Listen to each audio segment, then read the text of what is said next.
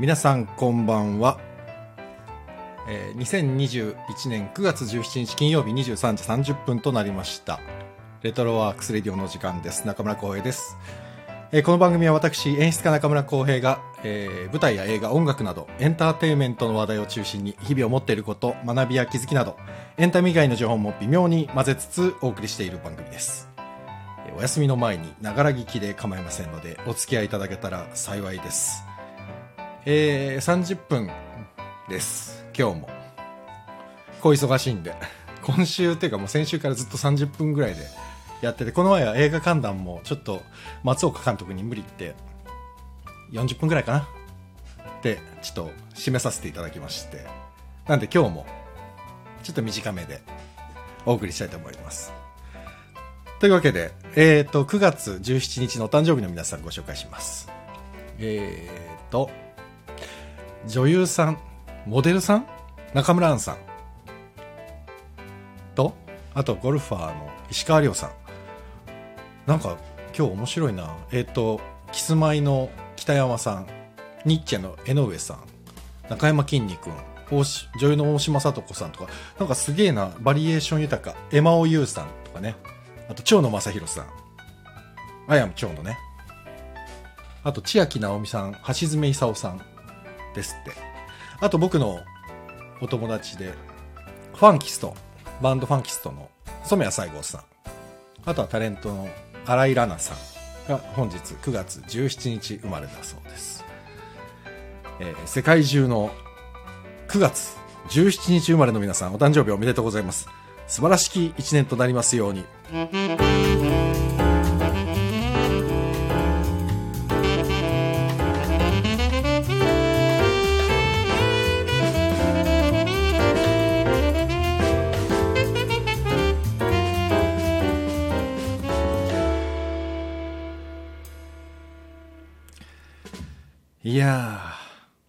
MK2 さんこんばんは。チコちゃんこんばんは。どうもどうも。あ、まっさるくん、どうも、こんばんは。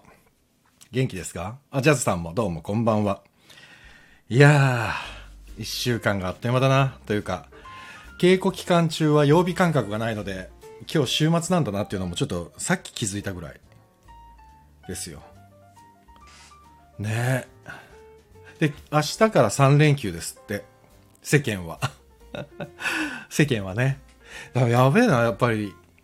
稽古に入ると曜日感覚もなくなるし、日にち感覚もなくなっちゃうから、なんか本番の日にちばっかり気になっちゃって、何曜日っていう感覚が本当になくて。久しぶりにだから、この感じを味わってますね。ね、稽古がない時はもう曜日ばっかり考えてたからな。娘の小学校は明日は休みだとか、そんなのばっかり考えてたけど、明日から世の中3連休。ただあれですね、台風が来てますね。東京も明日大荒れみたいで。普通に稽古できんだろうか。それはちょっと気になるとこですね。マスタル、曜日感覚もう皆無ですって。普段からないの？曜日感覚。それまずくない？生きていく上で。まあでも、うん、そうね。我々みたいなフリーランスは、曜日じゃないもんね。生きてるあれがね。曜日じゃないから、まあまあ、しゃあないっちゃしゃあないのかな。うん。今もだから毎日稽古に行ってて、で、先日、投資稽古をやりまして、初めての。なんかね、あ、これ投資稽古の話したわ。水曜日にちょっとしたんですけど、あ、したよね。水曜日にやったんだっけな水曜日にやった、あ、違うか。ちょっともうダメだ。それすらわかんないや。自分が何日に何やったかも覚えてないです、僕。で、そう、投資稽古をやって、あ、言ったわ、やっぱり水曜日に。この話なんかしたもん。あ、ゴリさんこんばんは。ありがとうございます。で、投資稽古やってみて思ったんだけど、すごく面白かったんですよ。やっぱなんかすごい作品として面白くて、これはいいわと思って。だからゴリゴリをしています。で、チケットもね、結構、あ、ここいっぱいになってきたなっていうところも出てきたみたいなので、ぜひお早めにチケットをご購入いただけたらと思います。で、稽古場がちょっとね、うちから今遠くて、で、ただ、電車代とかいろんなことを考えるとあこれは車で行った方がいいなと思って車だとね結構空いてるとすごい早くて。下手したら40分ぐらいで帰ってこれるぐらいなんですよね稽古場がね。で今日もまあ行ってで今日はちょっと早めに終えてで早めに稽古場を出たんですよ今日。たらねいつもだったら40分ぐらいで帰れるかなと思ってたら今日ちょっとやっぱりね早めに出ちゃった。早めって言っても何時ぐらいもう。あだからね外でご飯が食べれるくらいかなと思ってたんですよ。稽古場出た時間にね。あお店が開いてる時間に久しぶりに出たな。稽古場を出たぞと思って車に乗り込んで帰ろうと思ったら高速も下道もずっと混んでてなんか2時間半ぐらいかかっちゃって普段 早かったら40分で着くところを2時間半かかっちゃって余裕で8時過ぎちゃってちょっともっと早く帰ればよかったと思ってちょっとねあやらなきゃいけない作業が結構あってね、うん、稽古に残ってちょっといろいろやってたんですよ。そしたらねそんなことになってしまっていやーだからさ結局いつもと帰り時間変わんなくなっちゃって。さっきですよ。かさっきっつうよりは今は多少早かったですけどなんで今日あんなに道込んだんだろうと思って帰ってきて気づいたんですけど3連休の前だからだと思って。だからめちゃくちゃ道が混んでて。もうねあの稽古場出てから家に着くまでずっと渋滞してたぐらいの勢いで混んでました。もうほんとひどい。ありえない。どうでもいいですよねこの話 ゴリさんこんばんはえー、堀田君、車は渋滞が大変ですね。そう、でも大変なんだけどさ、空いてると、車の方がやっぱ圧倒的に楽で。それは体力的にも楽だし、ほら、今ほら、コロナ禍でね、なんか遠いから長時間電車に乗るのもちょっとどうしようかなって悩むところがあって、それでやっぱり、ね、ちょっとこう、車をちょっと利用しつつ、ややりくりしてるんですけど。で駐車場代も別にそんなに高いところあそんなに高くないところを見つけて。ねでもやっぱり贅沢だなとは思いますけどね。自分で稽古場に車で行くなんて。どんだけ偉くなったんだみたいな感じするけど、まあ、そういう問題じゃなくてねコロナ禍だとやっぱりどうしても。ねでほらどうなんかコロナだとコロナだとっていうか意外とさご近所さんとかさ同じ方向だったりとかって乗っけてあげられるんだけどさ。今やっぱりそれもなかなかね気が引けてというかまあ難しい嫌な病気ですよ。本当に。やだやだ。本当にやだやだ。でえっ、ー、とあそうそう。だから出演者の子で名村くん名村慎さんと慎くんがビフォーサンライズっていうのをスタンド FM でやってるんだって。僕も聞きました。映画の話してて。なんかいい感じでした。すごく。あの、香川優子さんっていう方と、クリエイターの方と2人でおしゃべりしてて、とっても聞きやすい番組でした。あとね、えっ、ー、と、水木桜子さん。前もここで、なんかずっとじっと立ってられる女優さんなんですって言ってなんか喋って、本人に立ち方が変になりますって言われたんだけど、でも相変わらずスッと立ってるんですよ、稽古は。スッと立ってるんですけど、その水木桜子さんも、レディオトークっていうアプリで、アプリのところでスピンラジオっていうのやってて、これも実は本人には全然言ってないですけど、車の中で地味に聞きながら行ったりしてます。結構ね、10分ぐらいなんですよ。短くて。聞きやすい。僕みたいにね、ダラダラダラダラ長く喋らないんでね。ぜひ行ってください。あの、またリンク貼っとくんで。あの、すっぴんラジオと、ビフォーサンライズの。で、誰か、そう、出演者の方に、出てくれないかなって言ってるんだけど、なかなか、どうしたもんか。でもね、出てくれないかなってつぶやいてるだけなんでね、出てよとは言ってないんですよね。言ったな？言ったわ。出てよって言って、あ、いや、いいんですか？って言われて、え、いいよいいよって言ったけど、それっきりになってるっていうね。でも来週本番だっていうさ。このまま行くと誰も出ないまま 終わってしまうけど、まあちょっとしつこく出てよってち、ちらちらつぶやきながらやってたら誰か来てくれないかな。宣伝してね。あ、ジダックさんこんばんは。ご無沙汰しております。ご無沙汰です、ご無沙汰です。ありがとうございます。別にね、今日もね、大した話はなくて。あ、そうでもね、演出助手、演出部なんですけど、今。だから演出じゃないんですよ、僕。演出助手なんですよ。助手なんです。蓬莱竜太さんの。で、演出助手って何するんですかってすごい聞かれるんですよ。雑用です。雑用するんですよ。一言で言うと自分が演出をやってる時にえっ、とよくついてくれてた演出女子の方平井さんっていう方がいて平井由紀さんっていう僕のちょっと一つお姉さんなんですけど平井さんがいてくれると演出家の僕はすごく安心するっていうね。あともう一人中村同じ名字の中村さんっていうこのこのこの方も女性なんですけど中村靖子さんっていう方も、えーとても素敵な演出助手で。演出助手ってねいるのといないのって大違いなんですよ。演出家からしたら。あ演出家からしたらっていうか僕からしたら。僕が演出やってる時にまあ平井さんの場合だったら僕がリポビタン D ばっかり飲んでるとリポビタン D ばっかり飲んでちゃダメでしょって言ってくれるんです。これが演出助手ですね。だから、あ、リポビタン D 飲みすぎたなって僕は気づくんですね。すごく大事な仕事です。でもこれも本当にやってくれるんですよ。なんか僕の介護してるみたいな感じになるんですけど。コリさん、ちょっと違うって冷静に言わないでください。うん、でもね、平井ちゃんはすごくリポビタン D を飲むことに対して厳しいです。僕がね、リポデーを飲むことに対して。だから、平井ちゃんが S 女子につくときは、基本的にリポ Dはもう飲まなくなりましたね、僕は。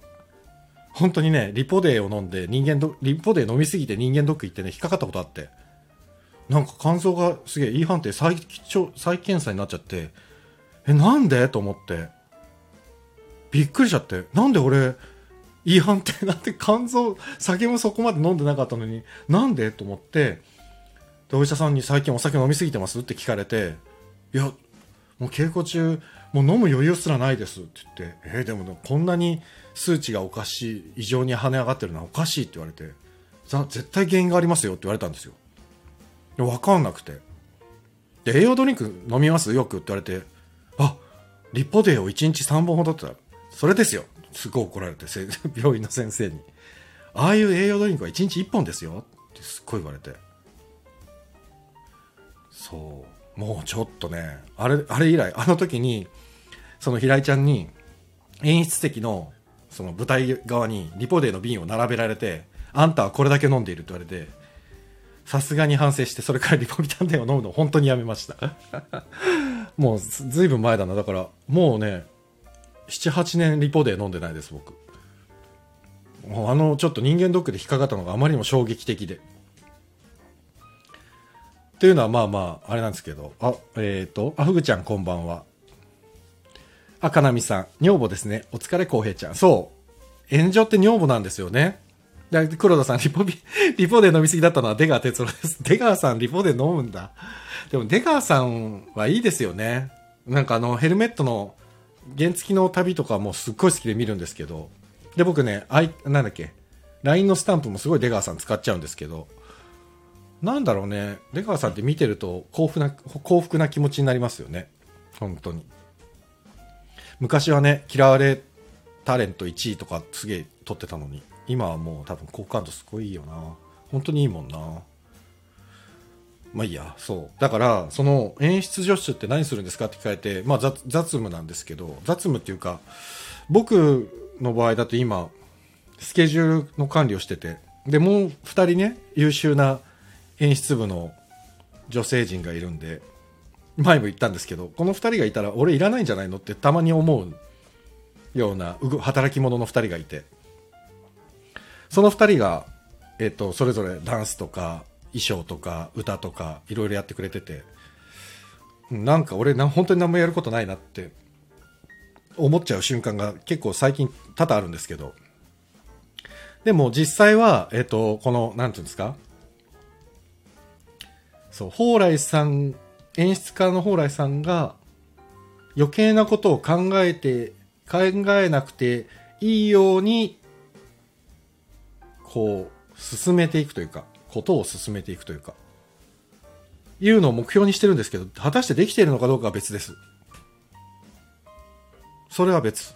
ただ、それを目標に働いているというのが、日々の僕の動きです、今の。だから10年ぶりに演出女子やってて、自分が演出やってる時に、ね、演出助手の方にいてもらうと安心してたように、自分、蓬莱さんがそう思ってればいいなぁと思いつつも、まあ、あんまりそこら辺は思ってないかもしれないなっていうぐらいな、まだ働きっぷりです。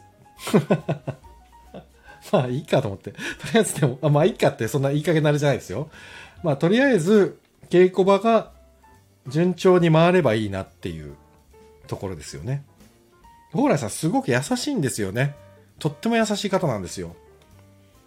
だからね、本来だったら多分バランス的には僕がね、大変厳しく言った方がいいのかなって思ったりもするんですけど、いきなりさ、お呼ばれしてね、お呼ばれした現場で、ブチブチ切れてたら、ただのやばいやつですからね。だそうもいかないしね。だから、今は、えー、蓬莱さんがすごく優しいっていう感じだとしたら、僕は優しいぐらいにしとこうと思って。この絶妙な感じでいこうと思ってますよ、今。あ、かなみさんできてます本当ですか？できてますかね？ロックさん、セカンド助監督ですね。あーとね、そう、僕がやってるのはファーストですね。どっちかっていうと。どっちかっていうと、僕がやってるのが、普通に助監のファーストで、だからスケジュール管理をほぼ主にしてて、で、えっ、と、女性陣、しっかり者の女性陣2人が、セカンドで入ってくれてる感じなんです。これはもうね、立場が偉いわ、偉いとか偉くないとかではなくて、あの、映画でいうところの多分そこのポジションが今、あの、グループ分けされてるとこですね。あ、坂本さんだ、こんばんは。かなみさん、私は鬼。まあ、鬼っていうか、制作さんはね、いろんな、その、お金のことも含めてですけど、かなり、なんつうんだろう、現実的な実務がすごく多いから、ね、そこはね、ピリッとしてなきゃいけない部分が多々ありますからね。そう。坂本さんご無沙汰しております。どうもありがとうございます。遅い時間に。たまにでもこうやって来てくださると大変嬉しいです。ありがとうございます。そう、だから、まあ演出助手、演出助手。で、そう、だからもうあと稽古が3日ぐらいなんですよ。稽古自体はね。で、稽古が佳境に差し掛かってくると、演出助手の仕事って意外とこう落ち着いていくんですよね。稽古の立ち上げから本番に近づくまでの間のスケジュール管理だったり、いろんな雑務、まあ立ち位置確認したりとか、小道具の動きだったりとか、役者さんのケアもそうですけど、すっごく、あの、なんていうのか、やることがもう多岐にわたってるんで、だから3人いるから今回はとってもありがたいんですけど、一人でやってる時は本当に大変で、それこそ堀田くんが出てた、ね、ミュージカルとかもそうですけど、前一人でやってた時は、ちょっと、半端なかったな。あれ、多分若いからできた感じ。今ちょっともう頭が回らなくて、追いつけないですね、多分。だから今、大体あと、稽古場、あ、稽古は3日になると、演出助手のやってた雑務が、それぞれ担当の専門家に移っていくんですよね。例えば音響さんだったり、あと衣装さんだったりとか。あとはもう小道具が役者の管理になっていったりとか。そうするとね、だんだん手元からこう仕事が離れていくんですよね。そうすると、稽古場の端っこで、ただじっと稽古を見ている人になっていくんですよ。で、もう大体僕もスケジュール管理してて、あと3日じゃないですか。あと3日のスケジュールってもう大体決まってるんですよね。でもそれは、ここ数日でどんどんどんどんあの、ここ最後の1週間ぐらいのスケジュールをバンバンバンバン立てていって、まあ変更して変更して、なんでだんだんフィックスしていくみたいなので、もう大体ね、あと3日でのやることはほぼ決まってて、ってなると、スケジュールを考えることも実はなくて、だから多分僕明日から稽古場に行って、みんなにおはようございますって挨拶して、じゃあ稽古始めます。蓬莱さんお願いしますって言ったら、あとはずっと見て、稽古終わりのタイミングで、はい、じゃあ今日は撮ります。お疲れ様でしたっていうためだけに行く感じになります。多分、そろそろ。あとはダメ出しをね、本来さんが書いてるダメ出しをノートにバーッと押さえてね、とかっていうのはやるんですけど、演出助手っていうのは本当に稽古場までの仕事なんで、劇場に入ったら舞台監督が神様になるから、その舞台監督がね、もう、あの、演出家より偉い立場になるから。だからまあまあ、演出助手とか演出部っていうのはね、稽古場までですよ、本当に。だから僕の仕事も間もなく終わりを迎えます。今回ちょっと寂しいのがね、本来だったら、ね、こういう演出助手って演出家と俳優さんの橋渡しみたいなところもあるんで、本来だったら役者さんともう少し距離が詰まっててもいいんですよ。実際稽古が進むとね。ただね、やっぱり今回コロナ禍で、なかなかほら、なかなかっていうか、まあもちろん飲み会なんて一度もないですし、その親睦会みたいなのも当然一回もないわけで、だから、それこそ、蓬莱さん、演出家と役者陣が飲みに行くなんてことも一度もないわけで、これってなかなかやっぱり、これは演劇の話をしたいとか言うじゃなくて、やっぱ俳優ってコミュニケーションを取ってなんぼなんで、俳優とか演出家って。だからコミュニケーションを取る時間がとにかく少なくて、演出家と俳優のコミュニケーションが取りにくい状況っていうところに、演出女子がしゃしゃり出てって役者とコミュニケーション取るっていうのもなかなかない話なんで、だから今回は出演者の皆さんとね、そこまでね、こう、話す時間がなくて。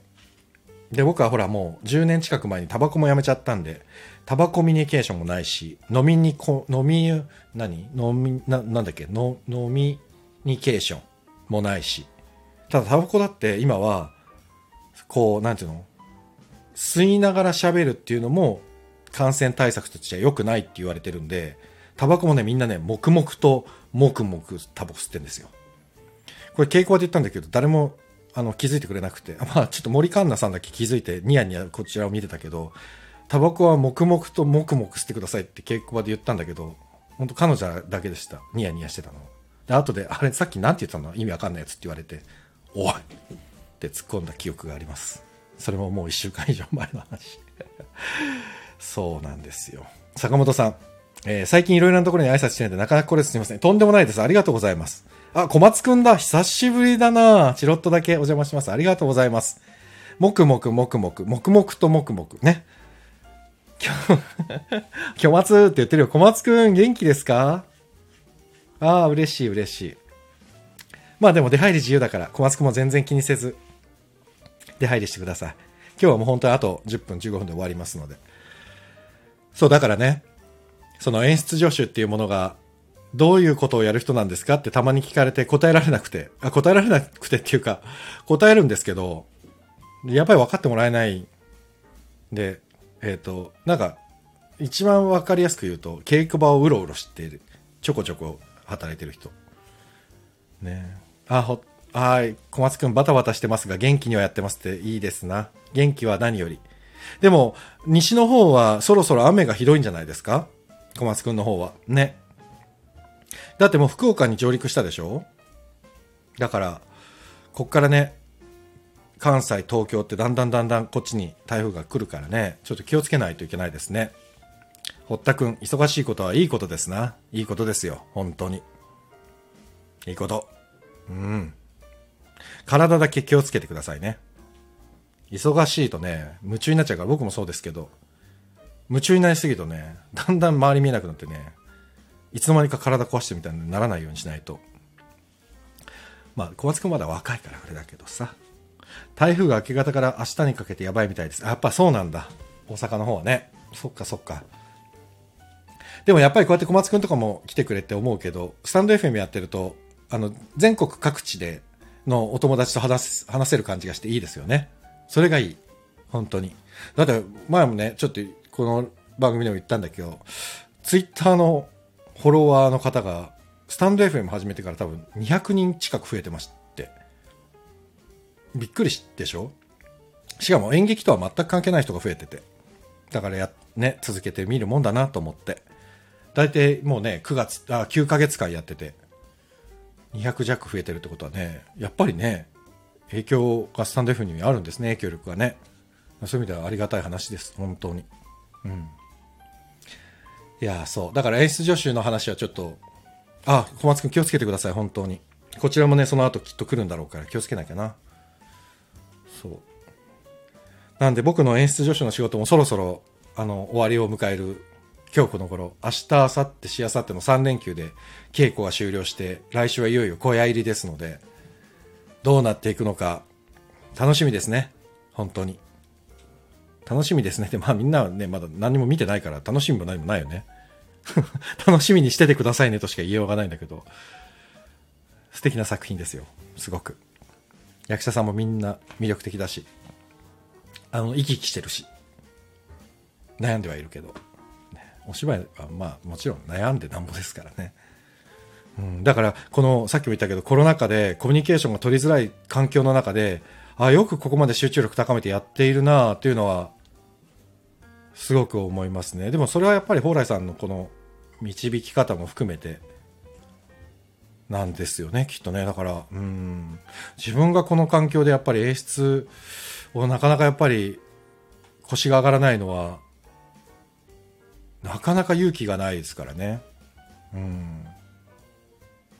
えー、黒田さん、中村さん、お疲れ様な感じです。じゃあ、黒田さんが中村さんって言うとちょっと気持ち悪いな。まあでもいいや。中村さん。お疲れ様な感じです。演出女子の疲れなのか、2時間超えの渋滞運転の疲れなのか、心配です。今日本当に渋滞はマジできつかったですね。2時間半ですよ。普段40分で帰れるところ。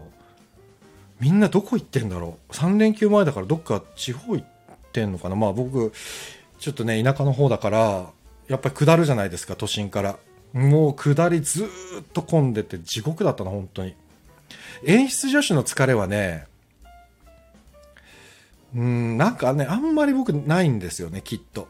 もちろん疲れてはいるんでしょうけど昨日もだからああ疲れたって書いたんですけどあれ書けるってことは多分そんな疲れてないんですよきっとね。本当は。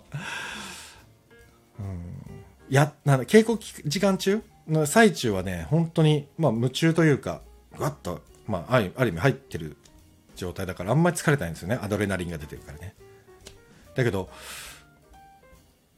稽古が終わって家に帰ると、ぐたっときますね。当然もう家族も寝てる時間がいつも多いので。うん。あ、ナオミさん、こんばんは。ってことは、八代拓さんのグッドスイングスが終わったってことだね。金曜日の夜はね、ナオミさんの登場によって僕は時間を知るんだよ。12時ですね、今。あ、11時57分。やっぱそうだ。こんばんは。まあでも今日も、まあもなくですよ。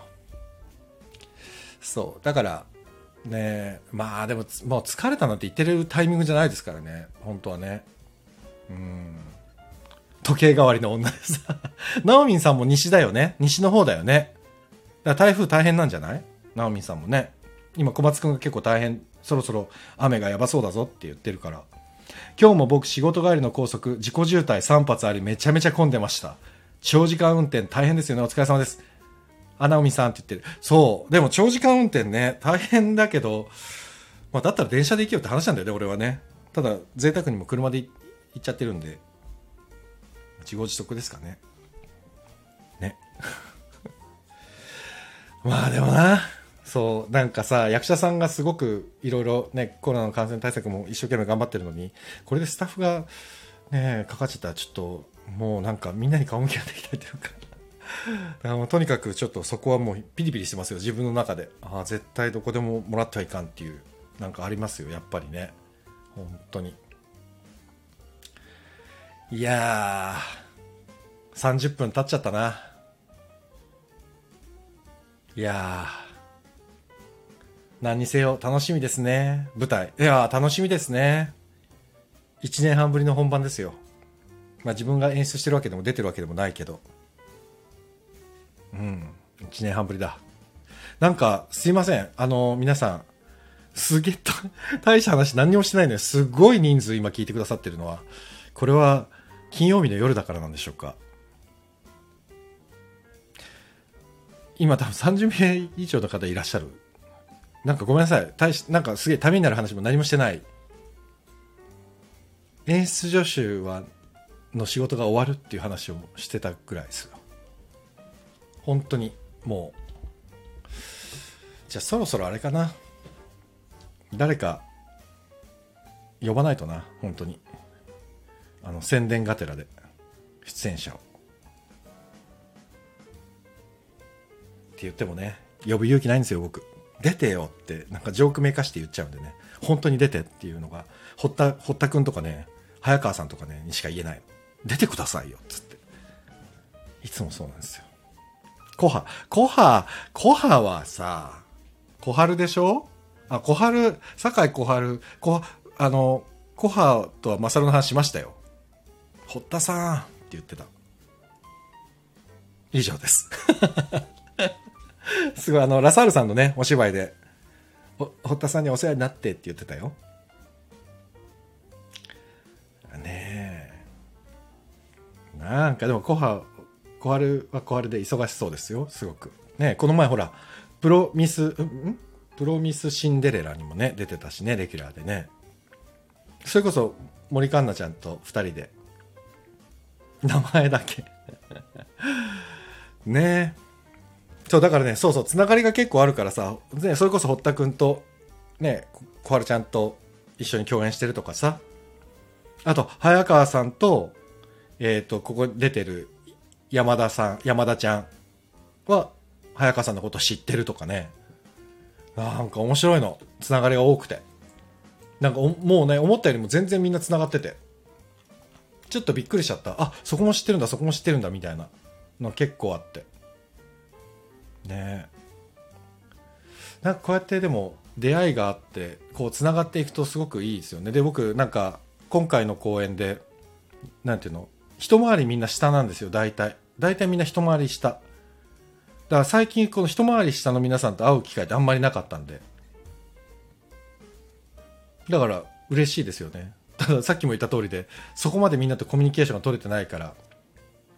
結構ね、また、今大丈夫かな？誰も出演者の人いないから、ちょっと別に悪口言うわけじゃないんだけど、みんなのことをさ、できるだけこう下の名前で呼んだりしてるわけですよ。小春とかさ、こコハとかもそうだし、あだ名とかね、って呼んでんだけど、慣れ慣れしいやつだな、こいつって思われたらどうしようかなって内心思ってるんですよ、実際はね。でもやっぱりほら、みんなとコミュニケーション取れない分、そういうところでぐいぐい詰めていかないと、やっぱりお互いね、信頼関係ないと、お芝居ってやっぱり作りにくいから、ね、だから、結構ね、ぐいぐいぐいぐいなるべくあだ名で呼ぼうと思、呼ぼうと思ってるから呼んでるんですけど、実際問題さ、ほら、10個も一回り上のさ、おじさんからさ、いきなり下の名前で言われたら、さあ、なんだよこいつってなってもおかしくないじゃない？そこら辺若干ね、もうだいぶ慣れましたけど、最初の頃は結構ね、大丈夫かなと思いながら読んでた。本当のところはね。あだ名の方がよっぽど呼びやすいですよ。そう。山中しおちゃんとか山ちゃんって呼んだりするんですけど、山ちゃんってすごい呼びやすいの。山ちゃん、山ちゃんって。ね。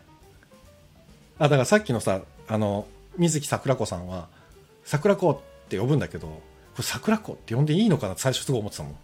でももう呼んじゃってるから、もう、これで桜子ちゃんって急に言い始めたら若干逆に気持ち悪いじゃないですか。何意識してんだよってなっちゃうから、今もうみんな ね、女性を下の名前で呼ぶってなかなかですからね。しかもね、一回りも下のさ。こういう考え方がおじさんなんですよね、僕はね、きっとね。本当に良くないな。えー、ちょっと待って、浩平さん、ひっそ、ひっそい聞いてました。慣れ慣れしいなと思って、え、誰？サウンドさんって誰？どんな、誰なんだろう？怖いよ。誰誰誰？ちょっと待って。あ、ジュンじゃん。ジュン。ジュン。ありがとう。来たよ。出演者が。大西淳くんです。淳だ、ありがとう。嬉しいじゃないですか。ちょっと、あ、ちょっとさ、淳、あ、でもやめとこう。今やめとこう。唐突すぎるから。ちょっと淳、せっかく聞いてくれてんだったら、あと、次、月曜日。月曜日最終稽古の夜、話そうよ。上がって。あ、聞きに来れたら。今日はもう遅いからなんか、今からっていうのはちょっと申し訳ないから。ね。じゃあ、来週ね。月曜日。やった。これ、勢い任せで言っちゃえるもんだからね。こういう時は。よし。あとね、天瀬初日さん、はっちゃんもね、お、いいいいです、いいんですか？って言ってたんだけど、はっちゃん、多分もうお疲れで寝ちゃったかもしれないな。はっちゃんにもちょろっと言ってみようかな。皆さんほら、いろいろ事務所とかの関係もあるからさ、そう簡単にやすやすと呼べないから、話し下手、大丈夫だよ。話し下手ですよって言われても、大丈夫だよ。ここに 話し下手がいるから。上手に話そうなんて思ってないですよ。大丈夫、大丈夫。来週じゃあ宣伝しよう、二人で。そうしよう。そうしよう、そうしよう。小松くん、意思疎通が取れましたね、これで。小平さんの思いが伝わったみたいで、なんか嬉しいっす。ありがとう、小松くん。気持ちが伝わったよ。もうでも本当に気持ち、あ、ジューンって呼んでるよ。ジューンって。今、田中邦衛さんみたいに多分、かなみさんが呼んでるよ。ジューンって。呼んで呼んでる。いや、でも本当にさ、あれだよね。今ほら、LINE とかで、グループ LINE とかでさ、皆さんにこう、連絡事項を伝えたりするんだけどね、これね、言葉が難しい。本当に。これで伝わるのかなとか、この書き方したら、伝わんねえかなとかね、もう悩む。ほんと。だから必要以上にすげえ硬い言葉になっちゃったりする。でもね、緩めすぎるとね、なんかバカみたいに見えちゃうしさ、これまた難しいからこういう話もしよう、今度。純と、すっげえ真面目に、この LINE っていうツールについてって言って、二人で純と。まあいいや、芝居の話を。ね。ほら、ルールルルルジューンって言ってる。ルールルルルジューン。まあいいや。ということで、ちょっとせっかくなんで一曲だけかけます。あのね、僕、アンカルのこのお芝居、えっ、と、今、やってる昼下がりの春季たちは漂う狼のようだっていうのを作ってる最中にですね、この前もローズワンっていう女性アーティストの普通にいい子っていう曲をかけたんです。そしたら皆さんすごくいい曲だって言ってくれて。で、ローズワンがその中学生とか小学生とか中学生とか高校生の時とかに書いている曲って結構なんか僕昼下がりの新規たちを見ながらね、ああ、ローズワンの曲のようだって思ったりすることがあって。なんで今日は本当にワンコーラスだけ、ちょっとだけですけど、えー、ローズワンでもう一曲聴いていただきたいと思います。えっ、と、ローズワンのですね、三角選ぶ話というセカンドアコースティックフルアルバムに入っているただ大切なものは減っていくという曲をかけたいと思います。もしよろしければ2分ぐらいあ2分もないかな。ワンコーラスちょっとかけます。では聴いてください。ローズワンでただ大切なものは減っていく。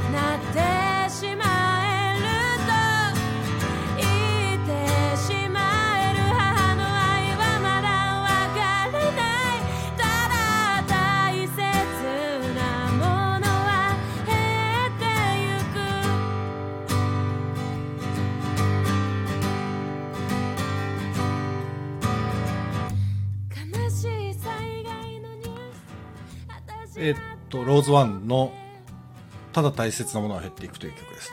なんかね、歌詞もそうなんですけど、なんだろうな、自分がね、こう小さい時に感じたようなことが言葉として出てくるだからさっきも言ったけど言葉ってやっぱすごい難しいなと思っててで演劇もそうですけどセリフっていうのもそうだしあとまあさっき言ったみたいに LINE とかもそうなんですけど言葉で自分の意思伝えるっていうのは言葉ってねツールだから伝えるためにあるはずなんだけどまあ伝わりにくいですよね。で思いがあってこういう思いでこういうふうに行動を取ったんだよってのも結局相手に伝わらなかったらねえダメだしなんかいろいろとこの今のお芝居作りながら昼下がりを作りながらそんなことを考えていました。でこの曲をね聴いててねローズワンやっぱり聴くんですよ。このお芝居作ってる最中にすごい聴いてて僕が。でああすごくなんかリンクしてるなと。僕の中では勝手にすごくリンクしてて。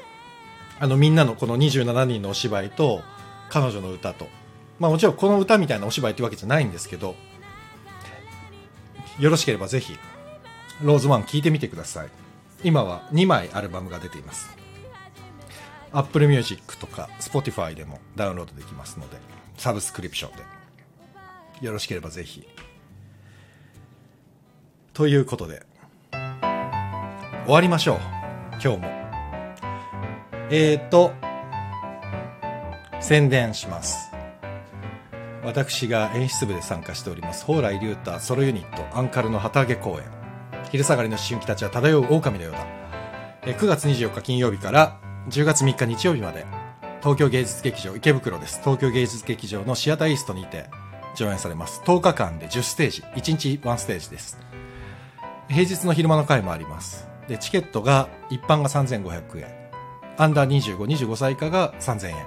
高校生は1000円で見れますのでよろしければ。で、えーと、カンフェティとか、えー、東京芸術劇場のチケット窓口でネットで購入できますのでよろしければぜひご感激いただけたらと思います。あとは今日はじゅんくんが来てくれましたので 今度じゅんと喋ります。でもここで言ったからね俺は。あとえっと名村しんくんのスタンド FM Before Sunrise もリンクを貼っておきます。あとはレディオトーク水木桜子のすっぴんラジオもリンクを貼っておきます。2人ともとっても素敵な声です。あとはローズワンの、えー、っと今お送りしたただ大切なものは減っていくもう YouTube があったかな。ちょっとそこら辺も見つけたら、えっと、リンク貼っておきます。概要の方に。概要欄に。ということで今週も皆様お疲れ様でございました。3連休です。素敵な3連休をお過ごしいただけますよう。ちょっと台風来てますので台風にはくれぐれもご注意ください。それでは皆様本日もお付き合いいただきまして誠にありがとうございました。来週は月曜日にまたお会いできればと思います。お相手はレトロワークスレディオ中村浩平でした。皆様良い夢をおやすみなさい。ありがとうございました。じゃあねあ小松君ありがとう。坂本さんもありがとうございました。おやすみなさい。